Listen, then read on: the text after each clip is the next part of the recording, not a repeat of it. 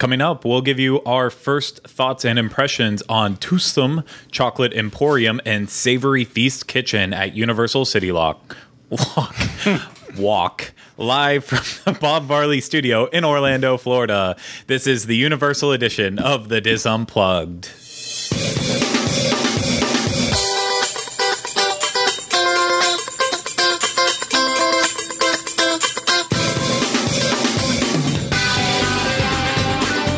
This is episode 97 of the DIS Unplugged Universal Edition.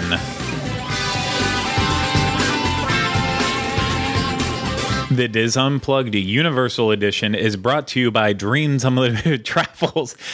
Travel. Good Lord. Experts at helping you plan the perfect vacation. Visit them on the web at www.dreamsunlimitedtravel.com. Hello, everyone. Welcome to this week's episode of the DIS Unplugged Universal Edition. I am your host, Craig Williams. Today, I am joined alongside by Rhino Clavin. Hello. In the back on the controls, Oliver Green. Hello. And the reason why I was laughing and slightly nervous... Flustered during the intro. Well, the first screw-up, that was my fault.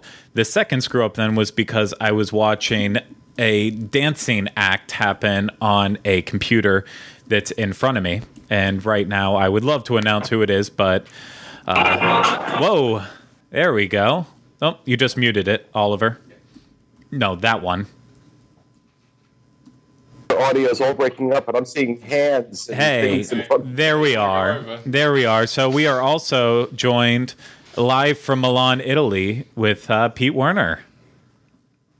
Buonasera, everyone. Yes. So... how are you doing, Pete? How's the trip going so far? So far, so good. Got in here early Tuesday morning after a long but very enjoyable flight. And right now I am sitting at a little street-side restaurant outside the Park Hyatt in Milan where I'm staying. And it's an absolutely incredible hotel, incredible city. Been doing a lot of walking around the last couple days, doing a lot of shopping.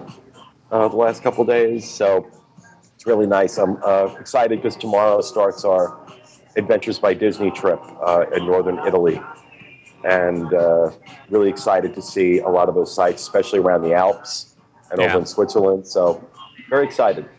No, it's very awesome to actually see and hear from you. I know we tried to get you on Tuesday on the Disney World show, but... you were busy running around Milan, but so hopefully maybe next week. But I guess this is a good incentive for people to actually tune into this show for once to get the chance to see you. Just that one time. Your audience numbers aren't that bad, Craig. Yeah, no, we haven't jumped the shark yet, but one day. So not to bring it down a little bit, but I know a ton of people have been asking on the boards as well as in YouTube comments. Everything is okay in Milan from the earthquake in Italy, correct? Everything is fine. John, Kevin, and I are fine. We are several hundred miles away from that awful event. The devastation, though, it's really really profound. I think as of this morning, the death toll was near 300, and the city was pretty much leveled. But yeah, I didn't even know it had happened until I woke up Wednesday morning, and Facebook and email and everything was kind of going nuts. And but no, we're all fine. We're all fine. John and Kevin, I believe John and Kevin are getting in tomorrow. They were on a cruise, Mediterranean cruise, so they were nowhere near it. And like I said, Milan is a few hundred miles away from the epicenter of the quake, so we felt nothing here. So, but no, we're all good. All good. No, that's very good to hear. So, been doing anything of interest that's extremely fun so far? Well, the big thing for me right now has been getting a chance to go see Da Vinci's The Last Supper, the fresco of The Last Supper, which I'll tell you, I'm not an art person per se, but I'm not one of those people who'll go to an art gallery and sit there and look at things. I'm too short attention span for that, but. This piece was absolutely breathtaking. It was so beautiful. And, I mean, you hear about it and you're kind of thinking of a painting, and it's not. It's The entire wall of this church is this massive, massive fresco. And you're looking at it, and you're realizing it's one of the most famous pieces of art ever created. I feel just very fortunate that I got to see that, and I've gotten to see all with Adventures by Disney, for that matter. I've gotten to see the Mona Lisa at the Louvre. I've gotten to see the David in Florence. Gotten to see the Pieta in St. Peter's Basilica in Rome. And it's nice again traveling. Even though right now I'm not with Disney yet, traveling with Disney, I tell you the difference between traveling on my own and traveling with Disney is night and day. Much rather travel in the Disney bubble. I'm very excited to meet our guides tomorrow and check out there's no way any hotel that we're going to stay in for the rest of this trip is going to match the Park Hyatt. If you're coming into Milan, there is really no place better to stay. The service here has been absolutely mind-blowing, and my standards for that are pretty high. So for those to be exceeded, really say something. So this is a wonderful, wonderful hotel. It's a wonderful city. We're right next to the most amazing shopping, the Galleria di Emanuele II, I think it's called, and all the big names, Louis Vuitton, Prada, Gucci, Armani are all here, and it's all over the city. But great shop. Oh, very, very cool. So I guess it's the best way to travel until we eventually see Adventures by Universal coming. Most likely never,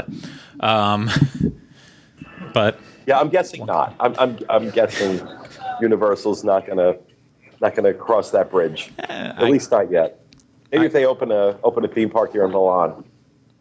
I'm sure you would be the first in line to show up. I really actually would love, and this happens every time I travel in Italy. I'm always thinking about, okay, when is the next time I can get here? It really is a gorgeous city. I'm absolutely in love. Oh, no, I know. But I miss you guys. I miss you guys something awful. Well, we miss you too. And I think I speak for all of us when we say we hope that we'll all get the chance to go to Italy someday. Minus Rhino. Rhino doesn't need to go. Person. No. Rhino doesn't. Italy. Craig is not allowed in Italy. Listen. No gingers allowed. My allies were in Italy. Thank you very much. It's an inside joke. It's an inside joke. We're not going to go any further at all. Unless you want a lot of email. No, I don't. Not this week. Not while you're gone. So it's funny though. I will tell you the number of gingers I have seen around the city have been like striking. I like really enough that it really stands out that all this like shock of red hair running around. Also, the most beautiful men in the world in the city. Oh my God! Hey, wow! No, that's kind of weird. Usually, we burn in good sun conditions. So, yeah, and it's been warm. It's been actually the weather's been gorgeous, but it's been very, very warm. Surprisingly warm. Good. The weather here's been awful. So. But I would like the air conditioner is fixed in the studio. I don't think we ever updated that, so it is fixed where that's it is. That's the only reason I would phone in. I won't even phone in if there's no air conditioner. He said the air's broken. I'm going to Italy. See you guys later. Good luck. Enjoy the week. Enjoy being warm. Yeah. I would like from Italy a nice new bracelet. Oh my and gosh. An Italian stallion, whichever one you can grab on the street. I'm happy with. Have you made a shopping list, Rhino? You know what? I actually went out yesterday and I bought these guys some really nice. Oh, don't tell us. Souvenirs. Okay. Souvenirs that anybody watching this would give their left arm to get. Okay. Don't take his left arm. That's the one he wants to put his bracelet on. Because of that comment. Yeah, that is the one to put a bracelet on. Because of that comment, I am taking Rhino's back. It's okay. I'll steal Oliver's. And there'll be something for Oliver because they're not sitting there putting in their Christmas list. They want me to put that. Okay. And finally, we have revealed Rhino's true self on this episode of the DIS Unplugged Universal Edition. I'm just asking for a good, strong Italian man to be put into the suitcase for me. He's green with envy as much as the Hulk. We know that Pete has the ability. Cut to me. Do you think if I am bringing back a big, strong Italian man, it's going to be for you? That is, well, something really? We can look at while we're at the studio would be nice. That's fine. I've seen how much luggage you take with you. You could bring back at least 5 Italian men with the amount of luggage you take on a trip. Actually, I'm not kidding. I have to go out and buy a third piece. I did so much shopping the last 2 days. And I'm being dead serious. It is so much less expensive for us to shop this stuff over here than it is in the States. It is so much less expensive. So, you know, I've saved thousands of dollars in the last few days. Well, see, here's what I'm wondering is, so the first part of the Adventure by Disney starts in Italy, right? Correct. Okay, so who's going to come back with more Louis? Pete or Kevin? That's tough. I think Kevin's already been shopping on the cruise. But I think Pete has, you know, this is his first time in a while, and you know, he's got that Louis taste. Not to mention, you've now just turned it into a competition, so now there's going to be no Louis for anyone anymore. No, Kevin and I are very supportive in our shopping habits. We text each other pictures of what we just bought. And we're very supportive of one another. We don't. No, that's mutually assured destruction. Competition for shopping. That's first of all, I'd have a real problem with John because I've already gotten that talk. Will you stop it already? He's spent enough. But this is just wonderful. I'm so happy to be here. And, I mean, I miss home and I miss you guys, but if I'm not going to be there, this is a really nice place to be. So yeah, I'm really grateful that I get to do this. Very, very grateful I get to do this. Now, again, we all miss you very much here. Mm-hmm. So your presence not being around the studio has been felt. So, yeah. And I know everyone in chat misses you too. Don't worry, I drove your cars up and down the driveway. Have you taken the car I told you to take, Craig? No, not yet. So it's been a busy week. We've been running around like crazy. So. Hopefully the weekend. I'll be able to relax on the weekend.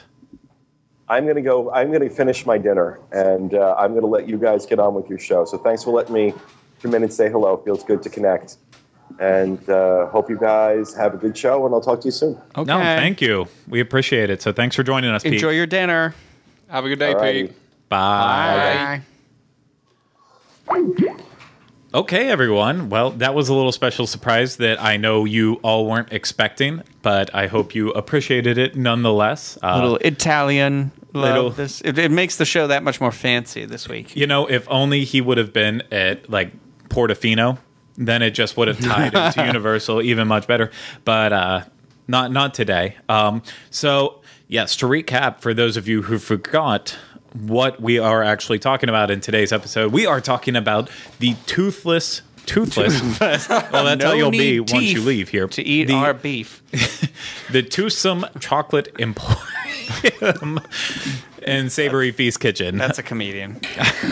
that's a comedian. Oh, good. Guy Fieri's Pete Holmes, in the chat. Pete Holmes. That was Pete Holmes. Oh, good. Your favorite chef. The Toothsome Chocolate Emporium, not Chocolate Factory. And Savory Feast Kitchen. So on Monday, after days and weeks and, let's be honest, months of anticipation. Anticipation. It finally went into preview mode. So for like the past week before this one, it was in preview mode for Universal team members and management and, you know, just anyone involved with the parks and City Walk and all that. And now on Monday, it finally opened up into preview mode for all of us to see. Right now, it's been running kind of dinner hours after 4 o'clock, so not lunch yet. And again, they have the option to start and stop service whenever they so choose to, because it is not officially grand open yet. That will be sometime in the next couple of weeks. They said later this fall, so we can't really put an exact time date on it because, well, they want to get everything right before grand opening. I mean, that's part of all this that we need to say up front before we go really far into this overview and our thoughts and impressions on it, because a lot of stuff can change. The menu at this point, it could still change. The way they run things, it could all adapt. I don't know the mix of how many team members are working here that have restaurant experience before, if it's a lot or if it's all first timers. I don't know a lot of those details. We will see how it all unfolds over the next weeks, but it is very, very exciting. The restaurant is absolutely stunning. Oliver, do we have a little video for those watching the video to see? We will if you give me a second. Sorry, I guess I didn't really prepare you for that. Yeah, keep talking about it, and I'll see what I can. Okay, well, so just to give people a little idea of what this is, a little treat. A little treat to give you a little treat on what this is about. Toothsome Chocolate Emporium is a steampunk style restaurant. I don't want. I mean, it's like it's a chocolate factory-ish looking. Yeah. But with a steampunk overlay to it, and it's run by a time-traveling Professor Doctor Penelope Tibeaux-Tinker, Tinker. Yeah, you got to swipe right when you see her. Tibeaux-Tinker Toothsome, yeah. And her robot companion, Jacques. So basically the story is that she was off time traveling and she loves chocolate. She returns to her home and finds out that her family has also left in search of her. Oh, I thought they were dead. And they kind of crossed, they left each other's paths while time traveling. And so essentially she says, well, I'm just going to sit here and wait for them to come back. And we can all reunite. So in that meantime, she has opened up this chocolate emporium where she can show off all these chocolate ideas that she has found from all over her travels and stuff. And that is how we have Toothsome Chocolate Emporium, according to the nice book that they give you, which is also a menu. But the first page is literally just this long story. It looks like the thing they give you that is the menu looks like, if anybody's seen them, those pop-up books that they make, like the really, really fancy, intricate ones. Yes. That I can't remember the name of the guy who does them.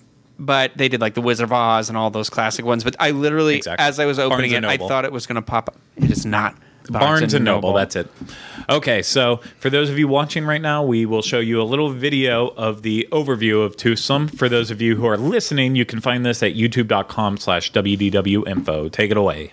Wow, well, that was a look at Toothsome Chocolate Emporium, and also an insight to what happens when Oliver does not do his job correctly. Earlier on, I specifically said, like, photos, meaning, oh, do you want the video as well? And you were like, yeah, photos. We always do the video if we have it. Yeah. Okay. We always do. I'll keep that in mind from this point. Yep. I hope this has been publicly embarrassing enough for you, sir. Every show is, Craig. Good. Very good. Okay, so let's start off before we go into our full thoughts and opinions on the restaurant. Let's talk about the elephant in the room. I am right here. Not you, Rhino. We'll talk about the other elephant, the whole $40 million lawsuit against Universal Orlando right now over Toothsome Chocolate Emporium. So basically, a guy in Ohio said that he trademarked the restaurant, The Chocolate Factory, in 2014, that he met with Universal all the way back in 2008 about this style of restaurant coming to Universal, and that he came up with the idea originally all the way back in 2003, and he is seeking damages because of it, because clearly he believes that Universal listened to his ideas and then basically stole it, adapted it on their own, and then gave him none of the credit for it. Here's the thing, though. If you go to the bottom of that article... I know. Okay. It sounds a little like... I'm not doubting all of this guy's story, but it seems a little like... It sounds like when my mom talks about when she came up with that idea for personal bug spray repellent, and then she... mad at the people who made citronella candles or those things you can wear that keeps bugs away. And I'm like, Mom... You just said it out loud. Did you really, like, do what you needed to do to make sure somebody didn't steal that idea?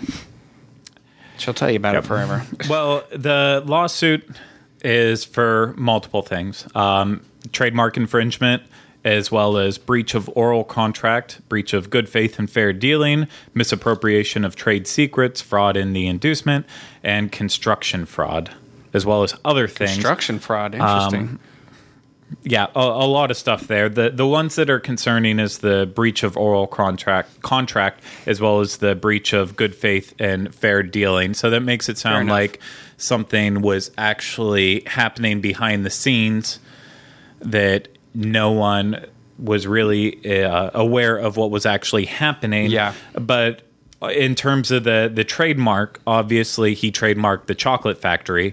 Back in May, Universal changed it from the Toothsome Chocolate Factory to the Toothsome Chocolate Emporium. I am going to struggle saying toothsome the entire episode. That's okay. It is just, it is hard. I apologize. I'm just letting you know up front. But, they changed the name. I don't think it was necessarily because of they were worried about the lawsuit happening, as his lawyer said was the case. I think it's more because now that we've been inside, we see it's technically not a factory. No, for sure not. And like, I don't know. I don't know. Maybe Universal was thinking about that, but I would walk in from the outside while it does look like a factory. Because of the setup, having the smokestacks, having stuff spinning, all of that. It does look like a factory. But then whenever you walk inside, it does not really convey that as much. There's one or two pieces that would kind of hint towards maybe it being some sort of a factory. But honestly, there's not enough there for you to go, this is definitely a factory. It's just one or two cogs that move. It's not... There's not enough theming there to, sell it, to be honest. I honestly thought when I first heard there was a lawsuit that it was Willy Wonka's, whoever owns the rights to that, suing them. And I was like, oh, that's the one who's going to do it, obviously, because that somebody could sue that guy and be like, dude, you stole this idea from the book or the movie. I don't know. It seems too general of an idea at this point. You know? I mean, well, and... You can argue that, well, there's all there's gears and it all is very steampunk, but that it looks factory because it is steampunk, and that is a case. True, that's true. That's part of steampunk is all of that crap. The machinery, It's the machinery, so I think that's why you would want to almost call it a factory, but they while they make chocolates for their restaurant, and while they do obviously have in-house chocolatiers doing stuff, so we were able to watch some chocolate items being made. Everything is not made in-house right there. I don't think there's any place at Universal where absolutely every little bit of it is made in-house. The same thing goes with Disney. Not everything is 100% made on Disney property. I know if people find that hard to believe from time to time. I feel like more of it isn't made on property than is. Yeah, but... Regardless, all of that, there is the lawsuit happening. Who knows what will come of that? I think, if there were dealings that no one knew about happening behind the scenes, I think he might have something to stand on. But that should not affect us in any way on how we feel about the restaurant itself. I agree. In my opinion. So let's finally get down to the brass tacks. And I want to start with the theming. How well did you feel that the theming was carried out throughout the entire restaurant? I thought it was excellent. I mean, from the second you walk in, it's very much, I don't know, the gift shop was more extensive than I thought, I guess. And the story of what's going on is very present everywhere. Like when you go into the gift shop and you go to the right, there's actually a spiral staircase that goes up, and there's things on every stair. And then if you go upstairs into the bar area, into that area of the restaurant, there's also like a room up there, and that's supposed to be Penelope's room. Yeah. But it's like an area that you could clearly go down the stairs into the restaurant. And I was like, oh, this is cool. This feels like somebody is here. Like, almost like actually that area was supposed to be open and we were supposed to be able to go through there. Yeah, this was very cool. The theming, I'm not a huge steampunk fan, to say the least. but I feel like the theming was carried out throughout the entire restaurant for the most part, and these places where, like, Penelope's room, and then even in that upstairs bar where they had, like, pictures and kind of steampunk items throughout, I felt like the theming was detailed enough that you could actually come to this restaurant for two reasons. One, to obviously try the food and the drinks and the desserts and all of that good items. But then it was just visually interesting walking around in there and finding some of those trinkets and toys. And then the fact that they actually right now have the two characters walking around, Penelope and Jacques, I think that's a clever addition. I don't know how long they'll last. I don't think they are going to stay throughout the entire run of the restaurant. It seems like one of those things that's a good idea while it's first opening up to have them. I just can't see how they will continue along the path of it. We didn't get to interact with Jacques. He was supposed to come around to our table, and the stupid robot never did. It's very disappointing because he was actually like a very interesting character to look at. It was, you could tell it was like, you know, I don't want to ruin the magic, but it was a human dressed up in a suit. But the suit was so detailed, it was unbelievable, and they really committed to that character. And I'm tempted to say that the performers at this restaurant were on par with Disney performers because is it Penelope? Is that her name? Yeah, Penelope. She committed to that character 100%. She knew her backstory. The interaction she was having with us on an individual basis was absolutely fantastic, and the interaction she did with a group of people, she was able to address a crowd and really tie that in. I was very, very impressed with the character performers there. Yeah, no, I absolutely agree. So it was weird, though, because Jacques came out to the table right to the left of us, and then I could see Jacques over to the right of us, and I think the Penelope was like, I'm tired of talking to these people. Don't go over this table again. Because we'd ask her a million questions when she came over. But, I mean, we wanted to interact with her. It's a cool character. I wanted to get her on camera as much as possible, explaining things. She wasn't really having any of it, especially the first Penelope. There was two. In terms of, well, this is something to mention in terms of people wanting to carry the story over. You know, at Disney, usually you wouldn't have this issue with especially several types of characters. I don't want to get too far into it, but basically within minutes, we were introduced to two different Penelopes. I think there was an upstairs and a downstairs. Still, if you have two Penelopes walking around the same time, which are they time traveling right at that time? Yeah, are we crossing paths? We don't know how the time streams work. No, I don't know, but the theming, I think it stands on its own. It's something cool enough to see. Let's get into the nitty gritty. The reason why people would absolutely want to come here, and that is the food and desserts. And we are going to start with the perhaps most controversial aspect of this restaurant, and that's the milkshakes. There is two different ways to get milkshakes. Either a milkshake bar downstairs, located right across from the gift shop. And then there is also you can order milkshakes off the menu as you are sitting down to eat your meal. The milkshakes have been, since they first leaked online, the milkshakes have been known for being extremely high priced. We're talking they start at $12, which is, you know, for a milkshake, that's very, very expensive. That's like Disney prices for actual milkshakes. So I still had somewhat high hopes for these milkshakes going into it. But the one thing is they do have a lot of varieties. They had 13 different milkshakes that you could choose from, all very ornated. If you get the ones from the to-go counter, you also get it in a plastic mason jar style looking cup that has a Toothsome sticker on it, so a little souvenir to it. If you get them upstairs, it's in a glass one. You don't get to keep that. Anywhere in the restaurant, if you sit down to have it, you don't get to keep it. It must stay there. But some of them, like there is a brownie one that comes with an actual brownie on top. There's a red velvet one. For example, I had the bacon brittle milkshake, And that one came with not only a piece of candied bacon, but also a piece of chocolate-covered bacon on top. So they are very extravagant in how they top them. Portion size is decent, but the main concern with these milkshakes has been how long they actually take to get to the table once they're ordered. So there were reports that downstairs at the to-go bar, I know Orlando Informer was saying this specifically, that it was taking over 30 minutes to get a milkshake after ordering. Really? Wow. Yes, and they were one of the first people to actually order shakes, and it was still taking like a half an hour to actually get it.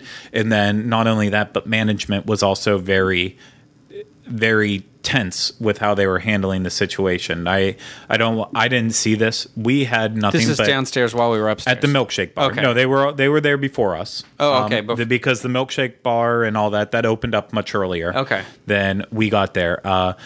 I will just say, from our experience with the managers and wait staff, everyone we met there, it was extremely wonderful. We had a very pleasant experience. Person at all. If anything, the girl, even the girl downstairs who kept saying sorry about the wait, and I was like, we've been waiting for like 10 minutes since you started seating people. You can stop telling us that now. Like, it was almost like too friendly, you know? Like, yeah. So they had a bad experience. I know other people had a bad experience. It was not just us. It then kept continuing over, I guess, Tuesday night and Wednesday night. It got bad to the point, I guess, last night, I read it several places, including Twitter, that they actually stopped serving milkshakes on the restaurant floor because of how bad. Oh, so they only had them for the to-go.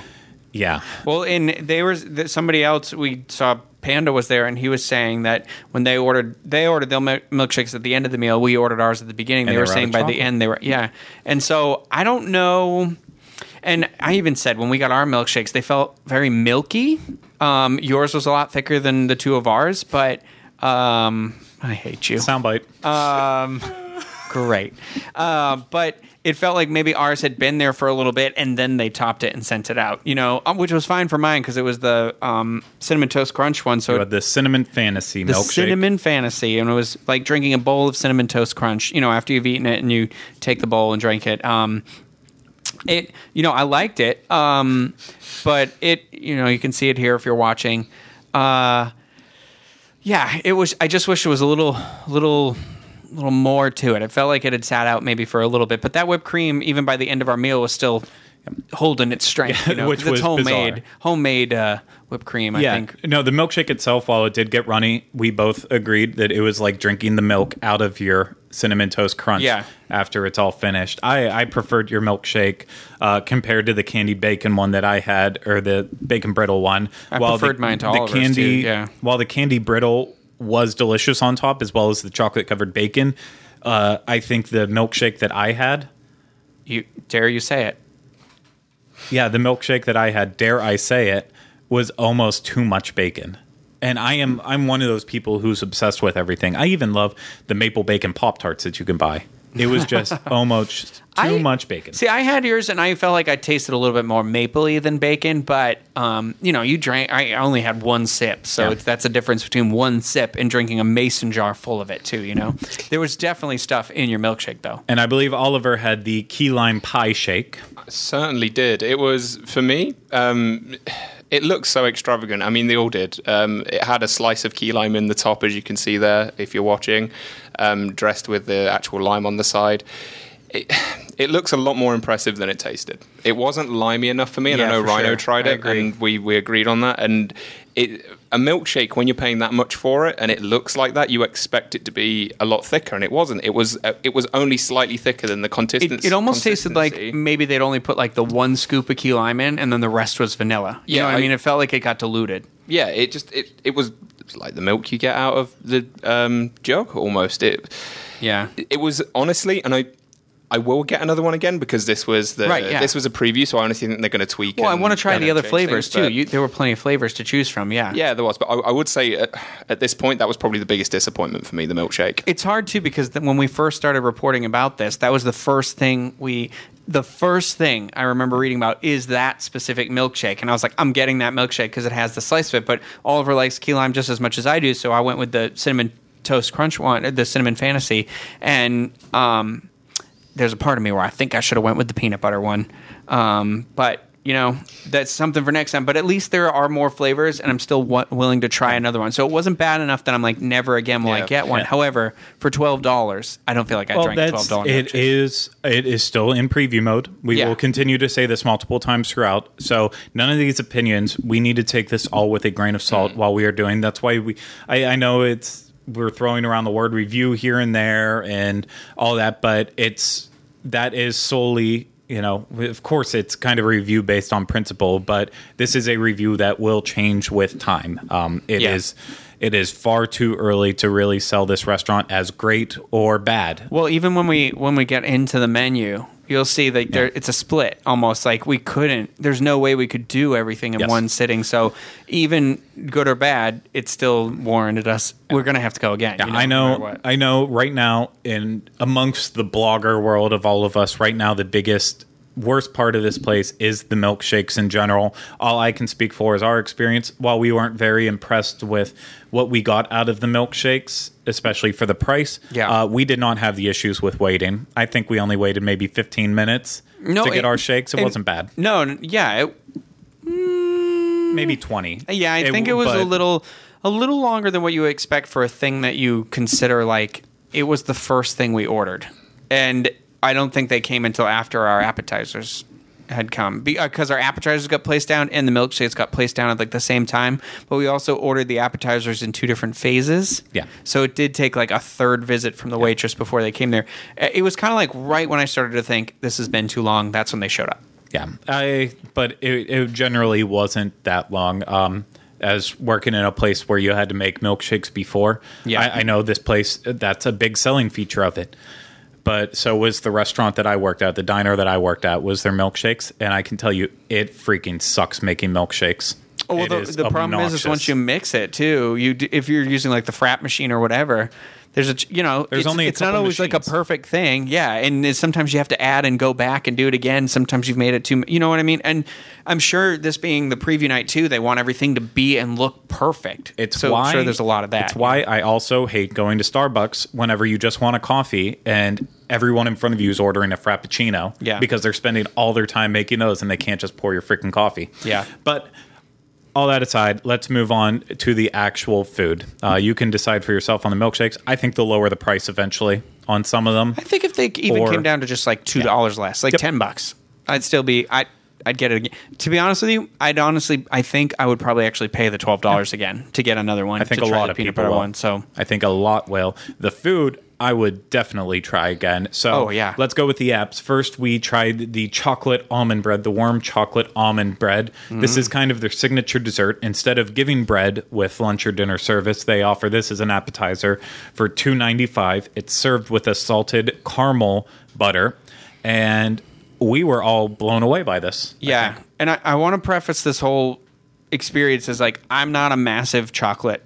Like, I'm not in love with chocolate. I'm a white chocolate person. I definitely don't like dark chocolate. Milk chocolate's okay, but it's just, I was a little worried when they were like, oh, chocolate bread. This is going to be too much. This was like, the bread is really good. And then it has that, like, I don't know, that taste that kind of just haunts your mouth of chocolate. The way I would say is it's more on the cocoa side than the like creamy chocolate side. It's in your head when you think about it should taste like a dessert, and it doesn't. It still tastes like bread, but with the cocoa element mixed in. And I was thinking it was going to be in the consistency level of like banana bread. You know how that's very dense and very, and you know the word I hate, like this was light, fluffy, and you could definitely have like more than one piece. I was thinking like, oh, we're going to ruin everything because we're about to eat basically a loaf of chocolate right now.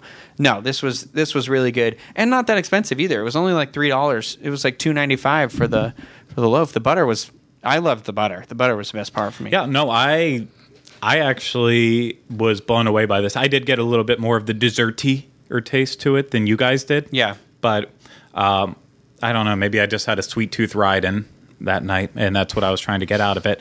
Yeah. Also for the appetizers, the next one we tried, I will talk about, is the baked brie. Mm-hmm. And this is like your classic baked brie that you would have at a dinner party. If you're having friends over, your brie cheese served inside of a pastry that has some type of jam in it. I didn't see in the menu what type of jam it was, as well as, and I couldn't really taste it. It might have been like raspberry or something. And then served with more of the warm chocolate almond bread, as well as some like flat crisp type of bread that was not leavened, and almonds and fruit. And this was pleasant. If you're a fan of baked brie, like Eli loves baked brie. Like, I forget where we at a friend's house and they made it, and then he had to go back and like keep trying to make it repeatedly. And all I could think is that he would have really enjoyed that appetizer for sure. Like, that's his speed. Like it was very good. It's something, you know, it's something that's not really on other Universal appetizer menus around there. So I appreciated that. It's not on most menus. That's why it was nice. It's just it was different. You know, I don't need spinach and artichoke dip for the 900th time. I don't need any. I don't need nachos at another place. I don't. I like baked brie because it's like fluffy and warm, but it's not heavy. Yeah. And and surprisingly, it's one of those things where I always think I don't like fruit with that kind of stuff, but then I have it and I'm like, it actually works really well together. I said it in the vlog and I'll say it again. It was unbelievable. Oh, that's selling it a little bit too high, but it was nice to have something different. The winner of the appetizers, as most of us will agree, I think all of us will agree here, and a lot of people who had the chance to try it, including my lovely, lovely wife, was the tachos. Oh, the tachos. And these were amazing. Yes, I liked these a lot. Oliver liked the surprise meat at the bottom. Yeah, so with these, if you're watching the visuals now, you can see that they come out, and the way they're served is it's like a pile of tater tots, with like a garnish on them and a few of the is it scallion onions you call them? Spring onions they're called in the rest of the world, but scallion onions on top. Wow. And then they're also not called scallion onions, they're just called scallions or green onions. Okay. One of the two. Well, here in this part of the world where you currently live. I do. I'm just, you know, I'm being inclusive of the international. You with my British Union Jack pillow. Oh, you've got one. I nice do. Time. You've seen anyway, it in my house. These tots have got it's pork, isn't it? If I remember correctly, it was crispy pork belly with andouille sausage, cheddar cheese sauce on it. That's it. And you can't see the cheese sauce so well on there, but it's you definitely get the flavor. But yeah, the meat is hidden underneath, and you really don't taste it until you get in there and like you find it. So it's actually kind of like a surprise almost. I was impressed.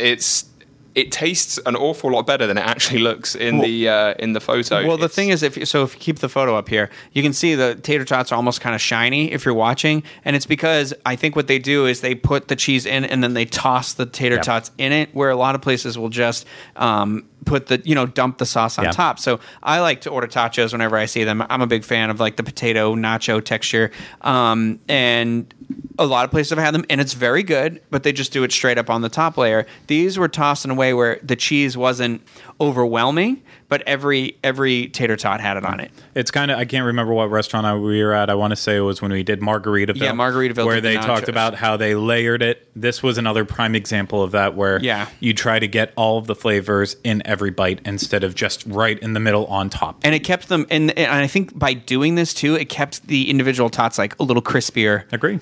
As opposed to getting like too drenched. Yeah. I ate it the next 2 days after. Oh, did you? It was wonderful. That's I one really thing liked it. I would definitely say as well, the fact that you managed to eat it 2 days after and all four of us were digging into that. The portion size was huge for the tots. Yes. I was very, very impressed. It's definitely a shareable family size portion. Only $10.50 for that as an appetizer, whereas the baked brie was $12.95. So appetizers, there was still so much more. There was a lot of things on this appetizer menu. I'd say a solid probably 12, 13, 14 appetizers over the course of 2 pages. And then there was also soups, salads, flatbreads. Yeah. We didn't get any of those. This, as we said, I believe Rhino said it before, this is a restaurant we could go to multiple times without ever repeating anything, because then for kind of your main courses, you have the choice between kind of craft burgers, craft sandwiches, entrees, pasta, and then they have brunch menus that are served all day as well. And 2 pages of that. And if the milkshakes weren't enough for a dessert style thing, then you also have sundaes and then other desserts available too. We skipped over the soups, salads, and the flatbreads. I will be going back for the flatbreads though, because I saw pictures and some of them looked very, very appealing. I'll go back to do the brunch thing. There was like 2 or 3 things on the brunch menu that I really wanted. And we'll get to the brunch. Yeah, we'll get to that brunch. That's the thing is, so between the three of us, and then Kylie joined us too. I felt like we were still ordering excessively, yes. And I feel like we didn't even scratch the surface. Yep. All I could think is like, man, this is a place that I think Pete would have been really. Yes. It will be upset. We'll be sad he missed out with. So hopefully we can do the second round and he can come with us. I mean, it's obvious. We are the Diz. We always try to go excessive on these things whenever we can. Not on the excessiveness that we did with Flying Fish over at Boardwalk, where we ordered one of everything. But we still went very excessive. So let's get into our next round of excessiveness, and that was the entrees. So we will start, I guess, with my entree, which was the brisket and wild mushroom meatloaf, which was then topped off with some crispy onions, some corn, served on top of garlic mashed potatoes, and a nice gravy on top of all of this. And obviously, this has nothing to do with sweets. With it, this is not in the sweet section. This would definitely be a part of the Savory Feast Kitchen aspect of this restaurant, as all of our entrees really were for the most part. So we could have went adventurous, especially with the appetizers. They had pork belly sliders that were served with a piece of chocolate covered bacon on those as well too. I know they were very popular. We really considered getting those at one point in time. But we went straight up savory for the entrees. Mine was $15.95, so very reasonably priced. Especially, do people really not know what tater tot means? There's a lot of people that are confused by that word in this chat right now. Apparently. We don't have time for them if they don't know what tater tots are. There's a French fry and a tater tot. It's a small potato square. It's an American thing. Not even thing. Square, it's cylinder. It's not. Your mom says she knows what it is. Well, she visits all the time. We don't have time. Anyway, sorry. That's what Google's for. The meatloaf was very good. I did not have enough room for it by the time it got to the table, but the portion size was great for the price. I thought it was bursting with flavor all throughout. It was well balanced. I love gravy. If anything, it could have had even more gravy. But it wasn't. Was yours regular gravy or was it that sauce? It was like that brown, dark brown sauce. I can't remember the name of it too. I said it when I was eating too, and I was like, "Oh man, this is." You said it to me, and I was like, "Oh yeah, that's what it is." But I can't remember now. Sorry, because I made a comment about how like. Lower class, so I would put ketchup on mine, you know? Yeah. No, it's definitely one way to do that. I enjoy ketchup and gravy. I'm in the like really sick crowd out there. I like them both.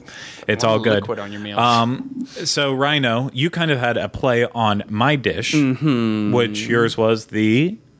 mine was the Blue Plate Burger. That's correct. Yes, and that was... I thought this was the most interesting looking of like the burgers and sandwiches, so that's why I had to order it. And it is a burger, so you get the patty, and then it's meatloaf, a slice of meatloaf with mashed potatoes and corn on top of that. And then I believe it's that same exact sauce here. Yep. We ended up in the same realm unintentionally, too. I wasn't even thinking about it, because I was actually thinking it was just the meatloaf without the burger.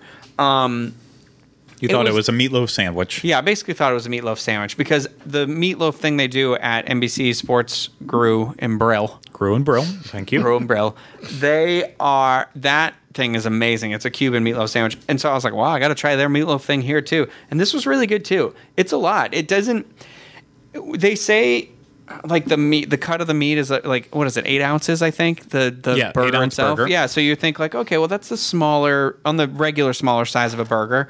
And man, it's a lot though. It was a lot. I cut it into fourths and I only ate a quarter of that. And Oliver tried it. Oh, an 8 ounce burger, Kylie that's a half pound burger. Is it? Yeah. Okay. These restaurants give you that trough style food, so you know, size food. But I got the side of... You got the chips. Which I think is the way to go because the fries were a little meh, but the chips were really, really good. The sandwich was good too. Like I said, maybe I would have put like a little ketchup on it, but it was pretty good.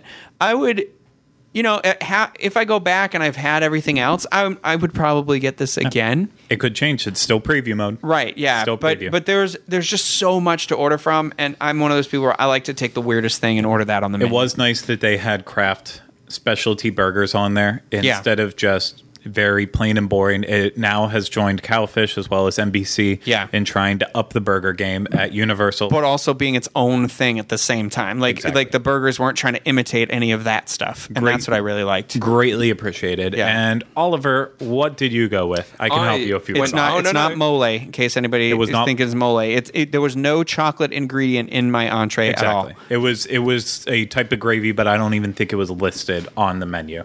Yeah. So, Oliver, sorry, I apologize. No, you're good.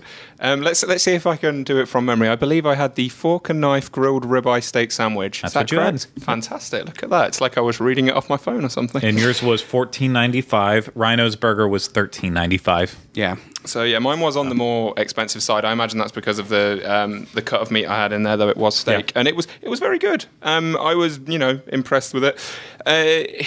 They don't give you the option when ordering this. Sorry, I should really go into what it is. It is a sandwich that has a piece of steak in there. It's covered in sautéed onions, mushrooms, tomatoes. It has a horseradish cheese also.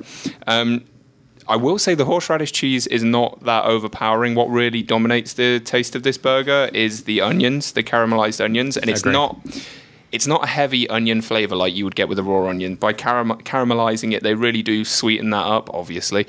But it takes the edge off of it, and you find it complements the cheese and the burger very well. My only real critique on it is when you, and again, this could change, but when you order it at the time, I wasn't given the option of how I'd like the steak to be cooked. Which was surprising because they asked me about the burger. Yeah, and I'm they did actually. So I'm wondering if she just, it's preview, they don't know. But at the time I wasn't. And so I got it as it came. And normally I like to have my steak on the rarer side, just because that's, I find it's a lot easier to eat. You tend to get a better cut of meat if you do that. They always go for the less fattier piece, but it wasn't bad at all. Yeah. The quality of the meat was still there. It really was. I had a bite of your sandwich, too. I actually really enjoyed it. Yeah, I'd say it was on the... I just thought the bun fell apart a little too easily. That's... Yeah. Yes, thank you for reminding me. Yeah. It's tough with steak sandwiches because sometimes they do... Bernaise sauce. That's what it was. Bernaise. Yeah, sorry. For sometimes they do... Sometimes they cook it on the more well side, so that way whenever you take the bite, you're not struggling as hard. To because if it's not a fillet, you're not going to just bite into it and it breaks off like butter. So that's sometimes why they overcook it in steak sandwiches. Yeah. But it was a nice dish. I had a quarter of yours and I enjoyed it. Yeah, and I would say, like, honestly, if I went back and they didn't ask me how it was cooked again, I wouldn't be upset if they brought it out exactly how I had it before. Rhino did remind me the only other critique I had of it was the bun. So every good burger place will always toast the bun, so you don't get the juices to soak through the bun itself. You could tell they'd put the butter on and sat it on the grill, but it wasn't quite grilled for long enough, so you didn't get that toasty kind of layer on there to stop the liquid soaking through. So it was just a bit on the buttery side and not quite as toasted as I like. But honestly, in the grand scheme of things, that's a very, very small critique. It was, because that could even vary by chef. Yes. So before we finish on our last item, I just want to give an idea of some of the other items that you would find throughout the appetizers, the entrees, and everything else. So kind of some of the other appetizers that stuck out, I think, as we went through, they did have, Philly cheesesteak rolls. They had pork kebabs, pistachio hummus, which we were very close to trying. And then some standards like fried zucchini, onion rings, things like that. So very, very wide. The salads included a chicken salad, a Waldorf chicken salad, Niqua. That's how you say it in French, right? A Niqua? Niqua. I don't know. They had one of those. They had French onion soup, which I saw a cup of, which looked out of this world. Flatbreads were stuff like barbecue chicken, steak and blue, forest mushroom, a duck flatbread. I didn't see that one. Ooh. What the duck? The sandwiches, besides Oliver's that they had stuff like a mahi, a croque-monsieur, Reuben, fried chicken, BLT, burgers. They had like a super massive bacon burger, a pub burger, which sounded great because it had more of that Colby andouille queso on it. Pasta dishes. They had a gnocchi, chicken risotto, carbonara. They just a lot of stuff. And some of it even pricey because they had this filet mignon Oscar on the menu that I think Oliver deep down wanted, but he was not willing to pay that $47 price point for, which was on the high side. I did see it though. I seen someone order it and it came out on a plate and it looked, that's the reason I wanted it. I looked at that and that was... It looked good. Yeah. It looked phenomenal. And then, as I mentioned, the final food items was the brunch, the all-day brunch, which had different crepes, quiches, waffles, French toast, and this was some of the most appealing things overall on the menu.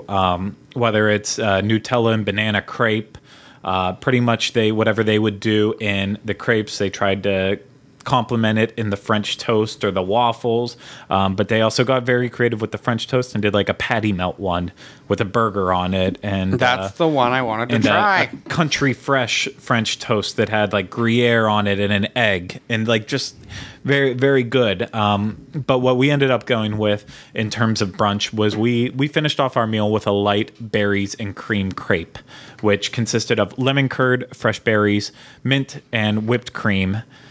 This was... Holy crap. So, we were all so full. This thing was phenomenal. I would eat this thing in a heartbeat again. Oh, yeah. You could eat this for breakfast, lunch, and dinner. That thing in the middle. Oh, my God. The lemon cream. Oh, lemon curd. God. Lemon curd, whatever. Oh, my God. No, this was phenomenal. This was the best thing I think we tried. Their brunch game is on point. Yeah. And... But I think we have to go back and just do a straight-up brunch order. Oh, I could go. And the prices for brunch weren't that bad. They were a little on the high side for breakfast, but I've been to plenty of other breakfast places around Orlando that are outside of the tourist corridor that are just as expensive as this. And they also weren't served with 2 chocolate-covered strawberries on the plate as well, which was a very... very nice addition. Of course, I don't want to speak on behalf of the entire brunch menu based on this one item, but I would say they have something going based on that one in particular. I would love to go back and try like the ham one, which has ham, mushroom, spinach, fontina cheese. Like Homer Simpson right there. Oh, I might have to hit it up on the way home just thinking about that one. God, I want that berries and cream crepe so bad. Yeah, no, it's... I think very creative, a very large menu. Gordon Ramsay would want to come in here and cut this thing down to 2 pages right away, because right now, I mean, because we didn't even, we didn't get the sundaes. There's 8 or 9 different types of sundaes on top of 6 different desserts as well too, and the milkshakes. Like, there's just... I think they're just anticipating this thing to be like packed, and they want to appeal to everybody. And honestly, I think this will be a very successful place. I think so too. I think it has a lot of repeatability value in it, and I think it's going to impress many people as they come in the door for the first time. I am so happy this didn't end up being a Cheesecake Factory. Yes, me too. This is exactly the type of restaurant that like our City Walk needed too. Something like, we've got our Mexican place, we've got the sports bar, Cowfish is cool and creative, but this is the like curveball restaurant that's not too out there, that not everybody couldn't find something they like on it, you know? Yeah, no, I know that a lot of reasons why people were having the difficulty in the wait is there is such a large menu. It's another... you mentioned Cheesecake Factory. Yeah. Cheesecake Factory suffers from the same exact thing. Their menu is... lay down that dictionary of a menu. Only 30,000 items in it. The more items you have, the less you can get food out. That's why Disney has cut down all of their menus to such a small section. That's also... and added a dining plan so you can turn over very quickly. I was going to say, and that's why when a menu does have a larger selection like this, your food might take a little longer, but it's going to be a lot fresher by the time you get it, because Disney narrows it down into that 1 or 2 pages. That's why you get a lot of stuff sometimes, and it feels like it was made 2 days ago. And you're like, why can't I get a burger that tastes good? Why can't I get a thing that, you know, a salad that has fresh lettuce in it? Well, because they've pre-plated this last night or the day before. Yeah, you know? A lot of their stuff is quantity in terms of getting food out over quality, where here you have a large quantity of items that require... maybe they only serve one of those burgers the entire night. You're right. But... you know, because of that one burger is being made right there and then. You might wait longer. That's a sacrifice. I'd rather do that than take the under the heat lamp one. Yeah. So, I mean, you and I both agreed. I think Oliver did too. This is an event style restaurant. This is the type of place that you would want to bring someone in from out of town, for locals at least, if you wanted to try to impress them with something cool that they're not used to seeing other places. Right, like when my mom comes, or like let's say my brother and my he comes with his kids. Like that's a place where if we were going to pick one place to eat in that area, I mean, I live right near there anyways, but I'd be like, we've got to go to this place. You've got to try this place. You know, if we're going to spend the money to go out to eat anyways, why not make it a little bit something different that they don't have everywhere else? You know what I mean? Yeah. And it's very unique. Before we wrap things up totally, we kind of skipped over the cocktails and the drinks involved. And that was because we actually didn't buy anything. I did try. They have a signature beer there that is brewed specifically for the restaurant. It is a 2-chocolate stout. I believe it's probably made by Florida Beer Company that makes all of the other exclusive beers at Universal. It's a very heavy, chocolatey stout. I think it was worth a try for $8.50. I believe what's the price point on it, maybe $8.25. It was a solid stout if you like that. If you don't like dark beers, Guinness, don't try this. It's not for you. If you just like Bud Light, get a Bud Light. Try the mixed drinks though, but those are, and that's what I was going to say. They have a very, very large list of mixed drinks that they make. A lot of them actually involving chocolate and other sweets in it.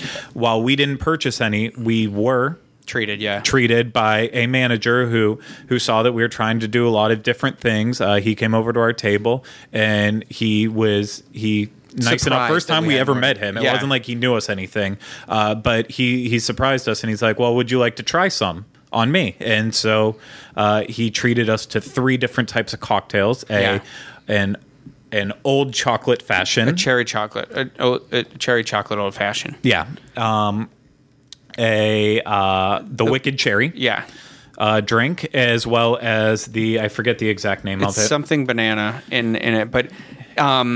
Again, these drinks, like you think, oh, God, chocolate. Oh, my God, everything's going to be so rich or whatever. The cherry chocolate old fashioned was phenomenal. It was just the right balance of everything in it. It wasn't like, oh, here I am drinking my chocolate drink. It was just, again, like you have that chocolate aftertaste to it. And it wasn't overpowering in liquor either. The other one was the chocolate coffee banana. These drinks are extremely creative. They are similar to, I don't know if you've ever been to any other kind of dessert locations. I know there's one downtown that I've been to at once. I can't think of the name of it, but the pharmacy and then stuff like that. I still haven't been there, like, but this dessert cocktails and stuff like that is a big thing that's been happening recently, and I think these were all the ones that we had. They were worth giving a shot. Absolutely. I would go back to the old fashioned. Sure. Yeah, I mean, I can still like taste that one. They were all. They're not the normal theme park drinks. They are. They're you know, sometimes you worry about ordering that mixed drink with your theme park because it's $10 to $12 or whatever, and you're like, well, I'm going to get it and it's going to have less than a shot of alcohol in it. These were all, especially the Wicked Cherry was very, we took a sip and all of us were like, woo. They're strong. They're mixed to be the way they're supposed to be. They are straight up the drink. They're not trying to pull anything over on you or anything like that. These are that drink that you're ordering. Yeah.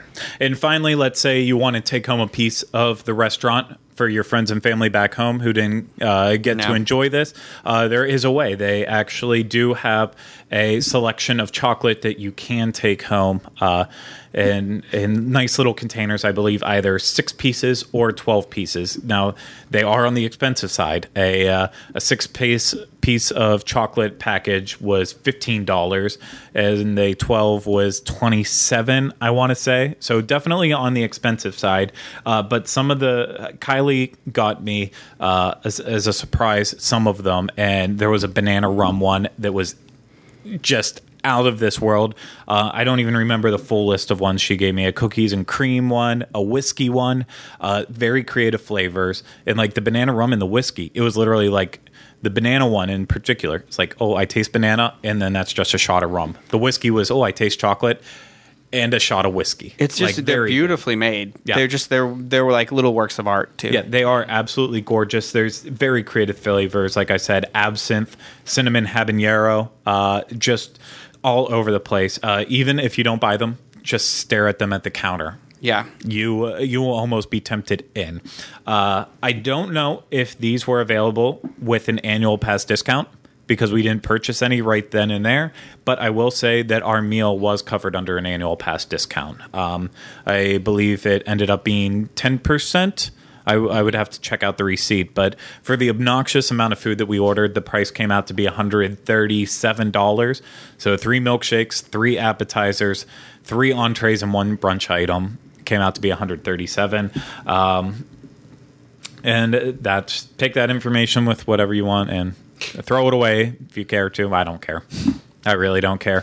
All I can say is for a preview mode, I know many people have had different opinions on this place. I will have to say that I believe our opinion of the preview mode that we experienced was very positive. Yeah. And I would say from what I saw personally on that first night that for the most part, they have the idea right.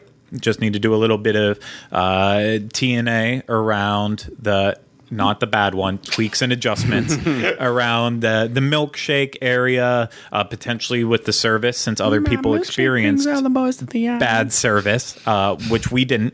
I think our service was fantastic. And other than that, I maybe just cut down some of the menu, get rid of the bad things that people aren't enjoying or ordering. But I think they have a solid base here to make a fantastic restaurant. I give it a lot of respect for carrying through with such a unique theme as well, like committing to it. You know what I mean? They're not even kidding. There's like a big photo of some sort of, I don't know if it's Penelope's parents or who it is, but steampunk photos on the wall and everything. And I don't know. I respect it for taking that risk and that chance. And I think I think they're going to do well. I would say because of that, the theming that they've got and the quality of the food for the restaurants in this price point at City Walk, this would be the place I now go.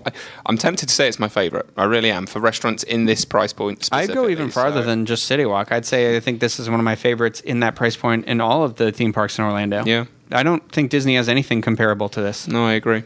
No. Again, I completely agree with it too. So, again... I will say it for the third, fourth, fifth, sixth final time. 75. Preview mode still. We will see how we feel about it later on, but this was at least our first impressions on Toothsome Chocolate Emporium and Savory Feast Kitchen. Based on this one, I would say definitely check it out if you're lucky enough in preview mode, and hopefully it will be just as good once it is in full mode. So thank you guys for chiming in with all your input. Thank you to Pete. He's not watching anymore, but we want to thank him for... coming in and chatting to everyone for a little while. And of course, thank you to everyone out there who just put up with us for the last 75 minutes. I know it was a struggle at times, but like all good things, if you have to struggle to get through it, chances are you will be rewarded highly in the end. No reward coming from this one, of course. Just a little. Everyone out to the chocolate. Yeah, no, not quite that much. Just a little bit of like personal reward. Like I made it. I made it. Tops are coming off. But other than that, thank you guys. So if you're listening. Sorry. Thank you guys so much. And of course, if you want any information on this show as well as the other shows on the DIS Unplugged podcast network, head out to disunplugged.com. That is the home of our show notes page where you will find links and more information on the Disney World show, the Disneyland show, the Diz Pop, that show. I always forget about it, and so much more, of course. And if you are interested in any Diz Unplugged or Diz merchandise, also make sure you head over to Diz Unplugged or find us on Facebook or any of our other social media channels to find out more on how to get merchandise, t-shirts and such. Mm-hmm. I just realized that I told Corey I would put links in the show notes for the Disney World episode, and Oliver and I forgot to do that whenever we were doing the show notes. So we'll have to go back and make sure that link is in all of our show notes page. And then, as I said, follow us on Facebook. We're at The Diz Universal. On Twitter, we are just Diz Universal. And you can always email us at uopodcast@disunplugged.com. You know where we are. If you don't know at this point, then you're probably a first-time listener, and I shouldn't insult your intelligence like I just did. So thank you so much again. Thank you to you guys, and we will be back next time with another episode of the DIS Unplugged Universal Edition. So thank you so much, and get your sweet tooth ready, and we'll do resolutions next week. Thanks, guys.